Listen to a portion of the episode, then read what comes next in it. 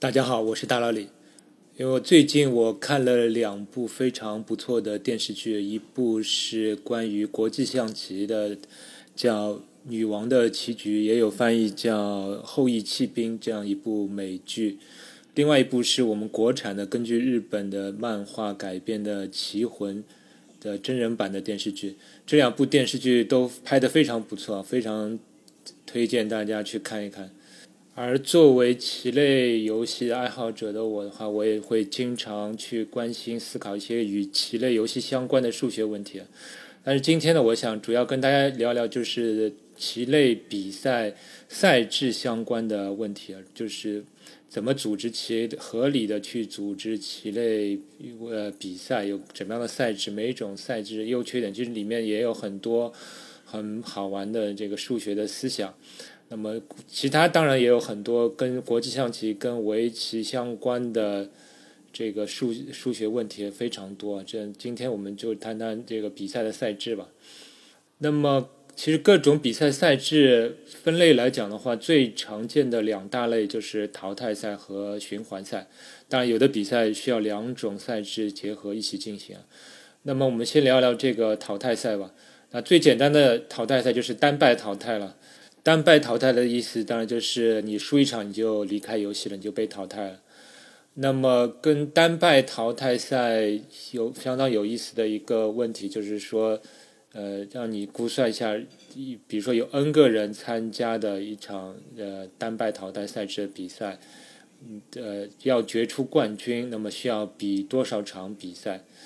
啊，如果这样这道题，如果你是正向思维的话，你一轮一轮去排，你会发现这个问题会相当复杂。除非这个 n 正好是二的 n 次方这样一个数字，那么当然会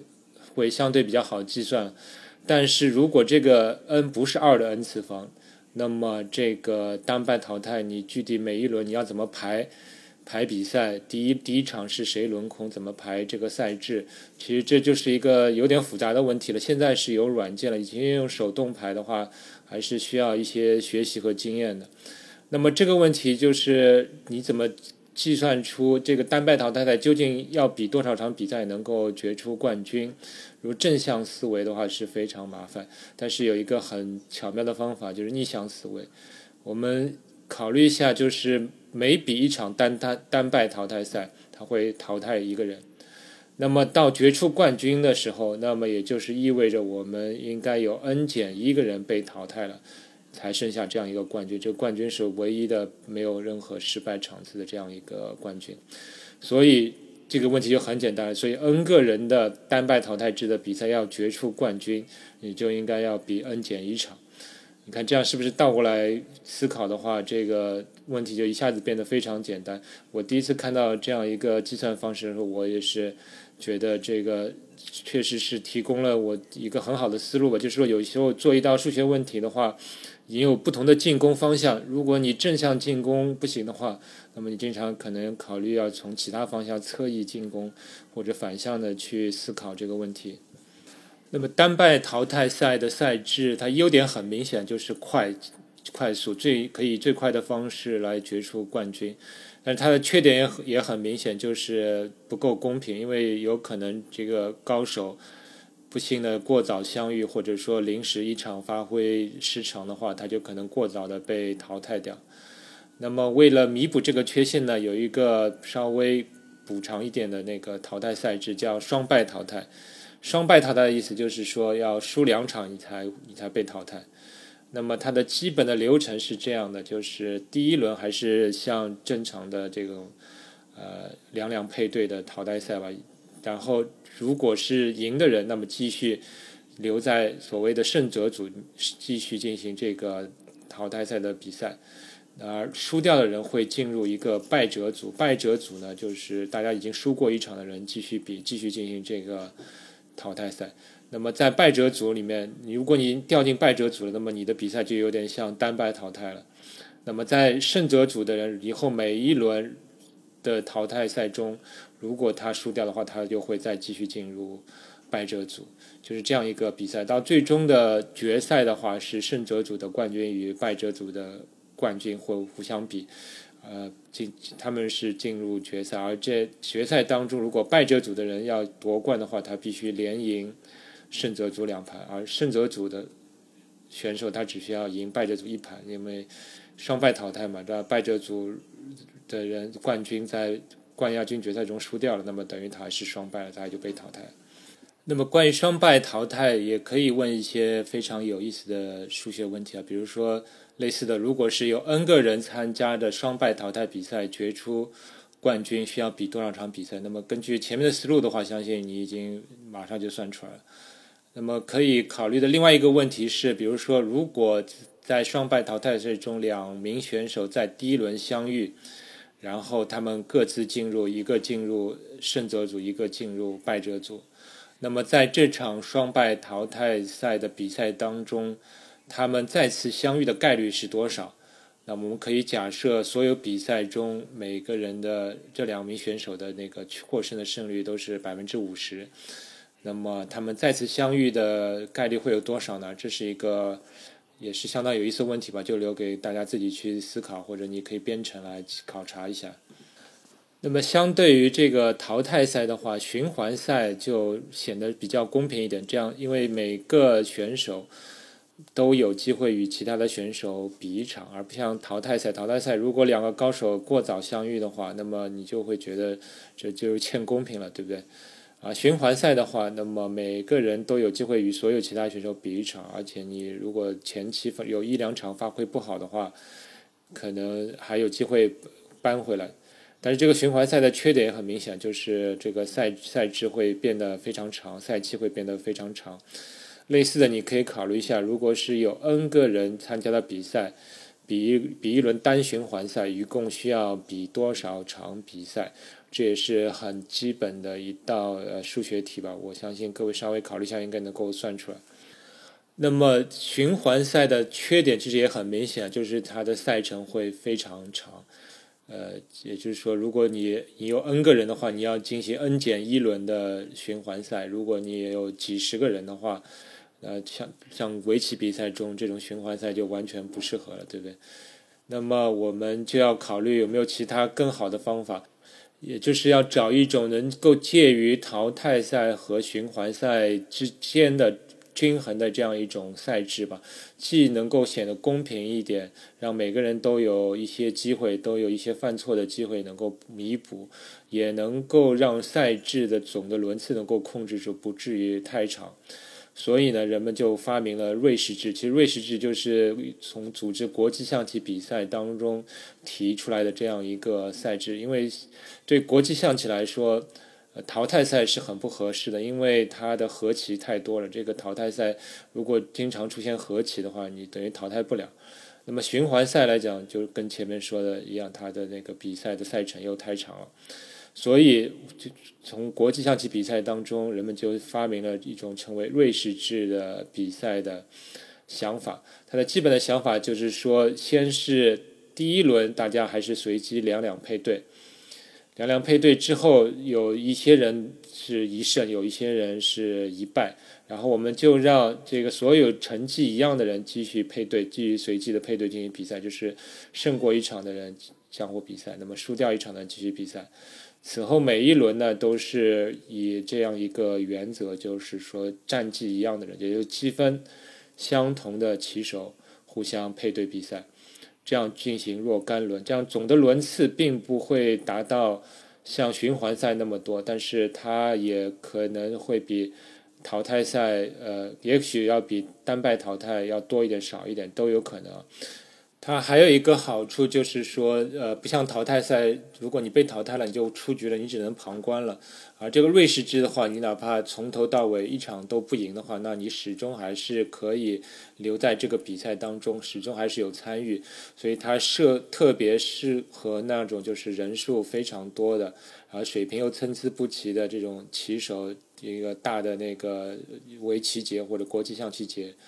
有几十个人、上百个人，大家需要在两三天里面决出这样一个冠军。那在这种环境底下，这个瑞士制是特别合适的一种赛制。瑞士制也有它的比赛的缺点吧，特别是如果你时间很紧，你的比赛的轮次不足的话，你就会出现就是最后的冠亚军本身在这场比赛之间都没有比赛过的情况，这就是一个它的明显的缺点。所以一般来说，瑞士制组织的话，你还是要考虑这个总的比赛的轮次要比正常进行单败淘汰的轮次尽可能要大于等于这样的一个轮次数，这样你能保证最后决出的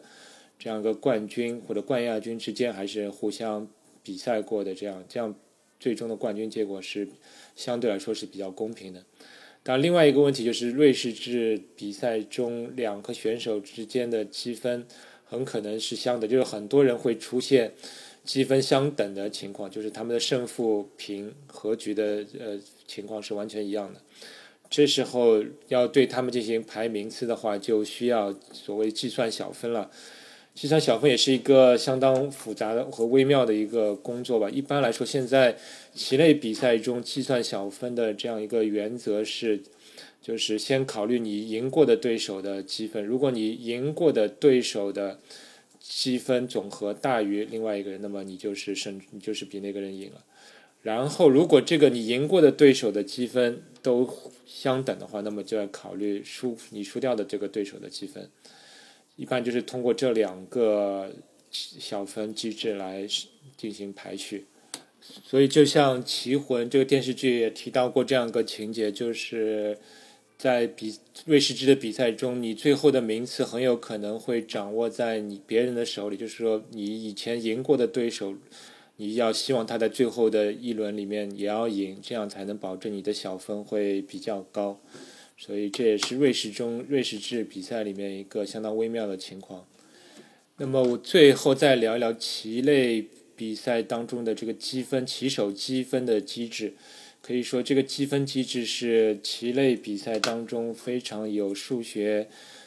技巧的这样一个设定。那么积分制是为了解决这样一个问题啊，就好比之前的这个瑞士制比赛的问题，如果来的棋手很多。人数非常大，然后水平的这个范围高低范围差距非常大。那么，如果第一轮是纯随机匹配的话，其实并不是一个很好的机制。特别是像棋类比赛，如果你一个新手跟一个很高手比赛的话，呃，差距太大的话，那肯定是完全没有乐趣的这样一个比赛。所以，这等级分制度就应运而生了。等级分就是用来衡量当下。这个棋手大致的一个水平的一个标志。那等级分的发明者，现在一个最通用的等级分系统叫做 Elo 计分系统。L，它是用这个发明者是匈牙利裔的美国物理学家阿帕德 L，在一九六零年代发明的这样一个评价方法。然后他这个评价方法人们发现非常的有用，非常的客观，所以很快流行起来。到后来就是不光是在国际象棋里面，现在包括围棋啊、足球啊、网球的各种等级分系统，其实都是基于这个 L 系系统的一个变体。那等级分系统的设计理念，其实它最关键要解决这个问题，呃，用现在的这个网游的术语来说，就是要怎么避免刷分的问题。我们可以设想，一开始我们可以让每个新加入等级分系统的棋手，他们的起始分都是一样，这没问题。那么经过一系列比赛之后，如果每一场比赛所能增加的积分，或者所或能减少的积分都是相等的，那就会出现一个问题，就是说这个高手就他就永远去跟水平差自己很多的人去比就好了。这样我就不断的刷分嘛，这样每赢一场我都拿到固定的分数。那么很显然，我们一肯定需要避免这种情况。我们希望的这个等级分的效果是，就是如果两个人的等级分目前是比较接近的，那么赢一场或者输一场，增加的等级分就会比较的明显。但是如果一个等级分很高的人与一个等级分很低的人进行比赛，那么等级分高的人取胜。那他所获得的增加的等级分就应该减少，因为我们目预计的话，他应该是能取胜的，所以他赢这场比赛的价值就应该相应的减少。那么类似的，如果一个等级分很高的人输给了一个等级分很低的人，那么这个就是要对等级分很高的人的这个他的惩罚，他的减少的分要增加，并且等级分低的人他需要增加更多的分，这样才能更。好的、快速的使这个等级分能够符合这个棋手的真实水平。那么 L 就是当局根据这样一个设计理念了，他就设计了这样一套呃积分方法。这具体的计分的这个公式，我可以放在。呃，节目介绍里你可以去看一看，也是很简单。你直接带入几个值，就会发现它确实是能够起到根据两者对弈比赛双方等级分差距的大小来决定你这个胜负所获得的这个积分的那个多少。它这个积分评价系统的一个基础的数学逻辑就是说，根据你获胜的期望值来决定你获胜积分。如果你本来获胜的期望值，非常高了，那么我们就要有个负反馈，就是说你获胜之后取得的分数就会减少；而如果你取胜的期望值是很低的，那么我们就会提升你这场比赛中获胜的价值。这就是这样 L 系统的设计基础理念。这个等级分系统现在运用非常广，有很多变体啊，就是在足球、网球。围棋这个各种等级分系统里面，它的都有多多少少都有一些小的变化，这个去研究一下也是会非常有意思。